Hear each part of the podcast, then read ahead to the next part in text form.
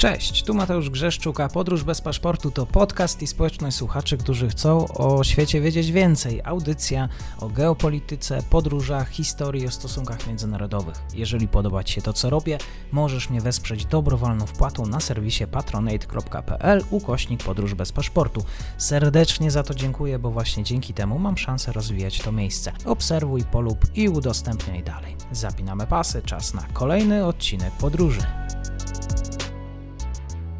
Dzień dobry wszystkim słuchaczom, dzień dobry noworocznie. Moim gościem jest dzisiaj pani doktor Paulina Polko z Akademii WSB w Dąbrowie Górniczej. Dzień dobry pani doktor. Dzień dobry, dzień dobry państwu noworocznie. Afera z Pegasusem. Inwigilacja tutaj przy wykorzystaniu programowania Pegasus stała się głównym tematem debaty publicznej. Tak wyjaśniając dla słuchaczy, pani doktor, czym jest Pegasus? Pegasus jest narzędziem, e, oprogramowaniem stworzonym przez e, izraelską firmę NSO Group, która no tak w największym skrócie ma umożliwiać inwigilację urządzeń posługujących się różnego rodzaju oprogramowaniem, a więc przede wszystkim telefonów komórkowych, osób, które znajdują się w zainteresowaniu służb czy instytucji, które mają dostęp do tego Pegasusa. Innymi słowy, pozwalają tą inwigilację nie tylko przeprowadzić, bo takich narzędzi jest więcej, natomiast Pegasus, czy zaletą Pegasusa, jeśli tak można powiedzieć, jest to, że jest bardzo trudno, zwłaszcza laikowi, wykryć y, w ogóle ogóle jego obecność i sam fakt, że taka właśnie inwigilacja nastąpiła. Stąd też to narzędzie jest no, bardzo popularne według różnych danych, które mamy zarówno od Citizen Lab, ale też z wcześniejszego raportu chociażby Amnesty International. To jest w tej chwili około 50 czy nawet ponad 50 państw na świecie, które, których służby e, z tego właśnie systemu korzystają, co zostało e, w różny sposób udokumentowane. No i niestety w bardzo różny sposób również nadużywają tego, tego narzędzia, tego instrumentu. Ale twórcy systemu zapewniają, że to jest tylko program dla służb specjalnych walczących z przestępczością oraz terroryzmem. Czy tak jest w rzeczywistości? No, przykłady, których nam donoszą media czy organizacje pozarządowe, niestety nakazują nam w to wątpić. Ja tu się nie będę nawet odwoływać do polskiego przypadku i trzech e, czy czterech ujawnionych ingerencji w urządzenia polityków, w telefony sędziów, co no, jest absolutnie niewybaczalne.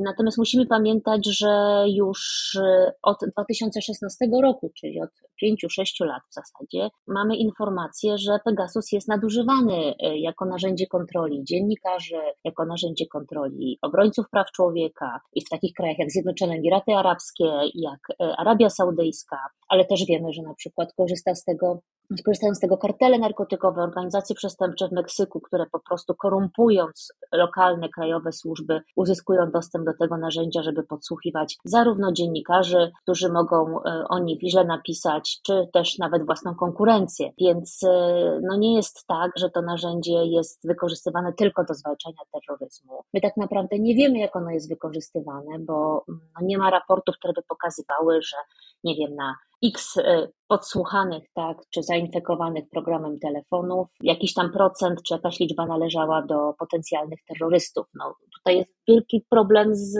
kontrolą nad tym narzędziem, bo z jednej strony ona formalnie, instytucjonalnie jest zapewniona, no bo Pegasusa nie może sobie kupić jakiś miliarder na przykład, tak? Mogą go kupić tylko zweryfikowane instytucje, służby specjalne państw formalnie istniejących na świecie, ale wiemy, że przecież e, całkiem niedawno jeden z emirów przy jego pomocy śledził żonę, która uciekła do Londynu. Wiemy, że śledzeni są dziennikarze, wiemy, że śledzeni są na przykład przywódcy innych państw, to jest kazus Iraku i właśnie tego typu operacyjnych działań, które w jego przypadku wykonywała chociażby Arabia Saudyjska.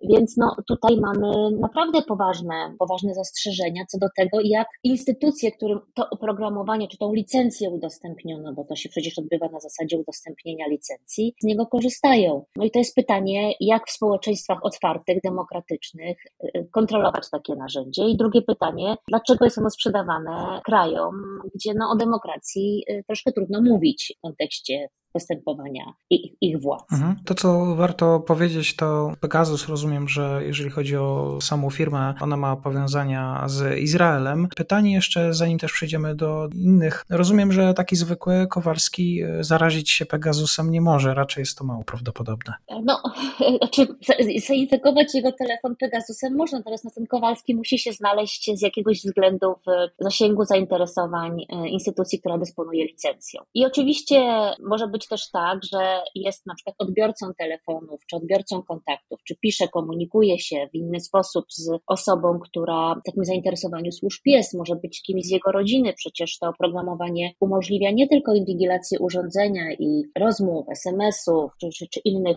form e, aktywności, ale też e, umożliwia kontrolę nagrywania na przykład tego, co się dzieje w otoczeniu, więc ja mogę się znajdować w otoczeniu takiego człowieka z jakiegoś tam powodu, czasem bardzo przypadkowego i w jakiś sposób również no, znaleźć się, e, zostać, zostać zinwigilowanym, więc technologicznie jest to na pewno rozwiązanie bardzo zaawansowane. Paradoksalnie ono się opiera na bardzo prostym mechanizmie, który myślę, że znany jest każdemu użytkownikowi, bardziej świadomemu użytkownikowi elektronicznych urządzeń z oprogramowaniem operacyjnym, że te oprogramowania, mówiąc wprost, mają dziury. Tak? Te dziury nam się są łatane kolejnymi aktualizacjami, które przychodzi nam powiadomienie, zainstaluj aktualizację z, z powodów na bezpie- ze bezpieczeństwa Twojego urządzenia. No i, no i te dziury są można powiedzieć tak zaklejane czy łatane. Natomiast zanim to nastąpi, właśnie z tych dziur korzysta Pegasus, e, czyli jest jakaś grupa kerów, można by powiedzieć, czy osób, które parają się zawodowo mniej czy bardziej legalnie wyszukiwaniem dziur w oprogramowaniu. No i zamiast na przykład zgłosić się do Apple'a czy Androida z propozycją, że poinformują ich o takiej dziurze za jakieś tam środki, no pracują albo właśnie dla e, producentów oprogramowania, czy sprzedają tego typu wiedzę i ona przez jakiś czas jest wykorzystywana, dopóki ta dziura oczywiście nie załatana, no ale wiemy, że te systemy dają nam coraz więcej możliwości, coraz więcej funkcji, coraz więcej aktywności, które dzięki nim wykonujemy, więc ta liczba dziur też cały czas e, rośnie. Tak? Jedne załatane powodują, że nowe funkcjonalności mogą, mogą mieć jakieś nowe, nowe zagrożenia. Więc tak naprawdę no, jedynym sposobem ochrony byłoby całkowite zrezygnowanie z urządzeń elektronicznych, które posiadają systemy operacyjne. No ale wiemy, że we współczesnym świecie jest to mało, mało prawdopodobne i mało możliwe, więc e, no niestety jesteśmy na to narażeni. To też jest tak, że sprzedaż oprogramowania to jedno, ale chyba po potencjalnych zakupach również mamy wsparcie też zespołu chyba informatyków, którzy jakby też w pewien sposób mają być naszym takim supportem chyba technicznym, jeżeli chodzi o, o samo oprogramowanie, bo, bo to na samej aplikacji, aplikacji oprogramowaniu się nie kończy. Zdecydowanie tak. Przede wszystkim też no, powinna być jednak prowadzona jakaś kontrola nad sposobem wykorzystania tego, znowu tej licencji, tak? Bo my tutaj nie dostajemy, my tutaj dostajemy mm, dostęp licencyjny do tego programu oprogramowania, tak, aplikacji, y, która jest wykorzystywana, natomiast no, to może być w każdej chwili wstrzymane, tak jak każda, każda licencja, którą się zakupuje. To nie jest, y, nie jest coś, co mamy fizycznie i dostęp do tego y, jest już zawsze zagwarantowany na zawsze. Ona też jest aktualizowana, musi być aktualizowana no, z uwagi na specyfikę jej funkcjonowania, tak, że opiera się na wyszukiwaniu coraz to nowych błędów czy coraz to nowych dziur w programowaniach. No a te, jak wiadomo, też są, też są dość szybko aktualizowane więc y, tutaj to wsparcie techniczne oczywiście, oczywiście funkcjonuje, natomiast no, cały czas kluczowym pytaniem dla społeczeństw demokratycznych, dla społeczeństw otwartych, społeczeństw obywatelskich jest to, w jaki sposób to oprogramowanie jest wykorzystywane. Czy godząc się na działanie tego typu narzędzi z uwagi na względy bezpieczeństwa, na przykład konieczność śledzenia siatek terrorystycznych czy grup przestępczych, co jest myślę pozadyskusyjne dla większości społeczeństwa, nie przy okazji e, nie dajemy służbom narzędzia, które może być wykorzystywane w sposób niewłaściwy. Na razie mamy tylko i aż, czy aż i tylko raport e, zewnętrznej, niezależnej jednostki badawczej. E, no nikt oficjalnie w Polsce nie przyznał, że tego typu, tego typu oprogramowanie zostało zakupione, chociaż chociaż oczywiście po wypłynięciu faktur, że no, prawą ręką przez lewe poprzez Fundusz Sprawiedliwości i dofinansowanie CBA i tak dalej, to oprogramowanie no, prawdopodobnie zostało zakupione. Mówimy cały czas prawdopodobnie, nie mamy potwierdzenia oficjalnego i pewnie mieć nie będziemy. No i to rodzi, to rodzi te istotne pytania o swobody obywatelskie, bo bezpieczeństwo jest niewątpliwie priorytetem. Natomiast no pytanie, czy zapewniając go, nie płacimy przy okazji zbyt dużej ceny, wartościami, które dla społeczeństw demokratycznych są najważniejsze, więc swoboda komunikacji, wolność słowa. Izrael pod koniec listopada miał potwierdzić, że nie sprzeda Polsce Pegasusa, tak jak pani doktor wspomniała, to rzeczywistość może być tak naprawdę inna. Na tej liście potencjalnych kupców brakowało Polski i Węgier. Czy to jest tak, że my w Polsce nie jesteśmy w stanie wyprodukować własnego takiego oprogramowania służącemu naszym służbom specjalnym, że musimy korzystać ze wsparcia izraelskiej firmy? Czy na, zdecydowanie mm, najlepsze są mm, tego typu rozwiązania, które są używane globalnie tak? No bo jeżeli mamy zwalczać globalne siatki terrorystyczne czy zagrożenia o charakterze mm, zewnętrznym również, no to siłą rzeczy dobrze byłoby, żeby to były bardzo uniwersalne systemy, które są w stanie wykazać, że na przykład, nie wiem, kontakt idzie gdzieś z zagranicy, tak, i jesteśmy w stanie pewne rzeczy śledzić i, i z nich korzystać. No tu koszty są na pewno duże. Ja nie jestem ekspertem od technologii, więc nie, nie będę się wypowiadać w tym zakresie, ale zazwyczaj w tego typu przypadkach taniej jest kupić coś, kto ktoś, za co ktoś odpowiada, serwisuje, aktualizuje, udziela supportu, prawda, to co wszystko, o czym rozmawialiśmy, niż tworzyć e, własne, własne tego typu rozwiązania od podstaw. Zresztą no, należy pamiętać, że z tego typu oprogramowania korzystają przecież yy, nawet największe mocarstwa na świecie, tak? Więc e, tutaj no, nie ma się czego wstydzić, że, że kupujemy coś, co już ktoś wyprodukował. Kluczowe jest, e, no, jak ono jest wykorzystywane, czy rzeczywiście pomaga w zwalczaniu tych zagrożeń, zwłaszcza terroryzmu międzynarodowego, do których został powołany. Mamy nawet z ostatnich tygodni ze Stanów Zjednoczonych informacje o tym, że dziennikarz, który w New York Timesie opisywał różnego rodzaju właśnie nadużycia związane z Pegasusem. Jego telefon, jego, jego smartfon został, jego nawet dwa, dwa, dwa smartfony zostały właśnie w ten sposób e, zainfekowane i zhakowane, że był podsłuchiwany narzędziem, o którym pisał.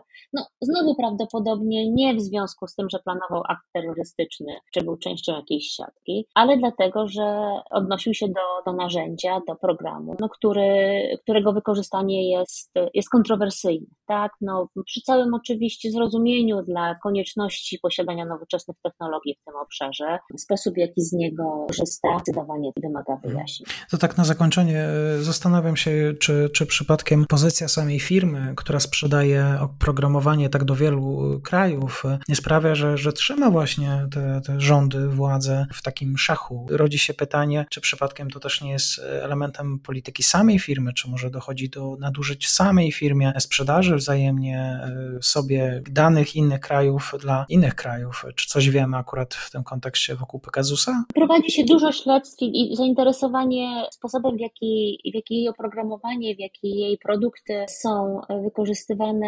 jest, e, jest dużo. No nie mamy póki co na tyle potwierdzonych sygnałów, które by wskazywały, że czy sama firma, czy na przykład, no nie wiem, potencjalnie władze Izraela w jakiś sposób korzystają z tych informacji. Zresztą, no jak popatrzymy na te kontrowersyjne wykorzystania, to widzimy, że one są tak naprawdę związane z bardzo lokalnymi, krajowymi celami. No, czy to będzie właśnie szukanie żony emira, czy to będzie podsłuchiwanie lokalnych, w sensie krajowych, na przykład obrońców praw człowieka, co, co, co przecież miało miejsce zarówno w Arabii Saudyjskiej, jak i, jak i w Zjednoczonych Emiratach. Czy to będą jakieś takie, no właśnie jak w Polsce, te, które zostały przez Citizen Lab ujawnione działania wobec, no znowu przecież nie terrorystów, a politycznych oponentów, to tutaj trudno oczekiwać, żeby te firmy były zainteresowane takimi, takimi materiałami, żeby kogoś w Izraelu interesował prywatny konflikt na linii władza Roman Giertych. Raczej y, mamy tutaj do czynienia z lokalnymi rynkami. Chociaż oczywiście należy pamiętać, że chociażby udowodnione z okresu 2019 roku podsłuchy, jakie Arabia Saudyjska stosowała wobec Egiptu, próbując wpływać na jego politykę wewnętrzną, w czasie kiedy tam toczyły się innymi rozmowy, e, rozmowy egipskich władz, czy z prezydentem, czy z prezydenckim sekretarzem e, Mike Mike'em Pompeo, czy za czasów e, Donalda Trumpa, czy na szczycie Ligi Państw Arabskich, czy w innych okolicznościach, no to pokazuje, że, że rzeczywiście ten kontekst wysoki międzynarodowy również może mieć tutaj znaczenie. No i pytanie znowu, czy, czy, czy ta Arabia Saudyjska robiła to tylko i wyłącznie we własnym interesie, czy, czy w, jakimś, w jakimś szerszym więc zdecydowanie, zdecydowanie należy się temu narzędziu przyglądać, bo zbyt dużo mamy sygnałów świadczących o jego wykorzystaniu zdecydowanie niezgodnie z przeznaczeniem. Możemy się tylko domyślać, że nie słyszymy wszystkiego, a więc, że jeszcze x tego typu rzeczy gdzieś jest ukrytych czy nieujawnionych. To budzi poważne pytanie o nasze sposoby zapewniania bezpieczeństwa. Czy nie generują czasem więcej e, problemów niż korzyści, jak nas zapewniano, kiedy, kiedy tego typu e, rozwiązania były wprowadzane. To pani doktor jeszcze słowem, to już koniec izraelskiej firmy? Nie, nie sądzę. Po pierwsze, e, po pierwsze, to jest zbyt silne i zbyt, zbyt wartościowe narzędzie.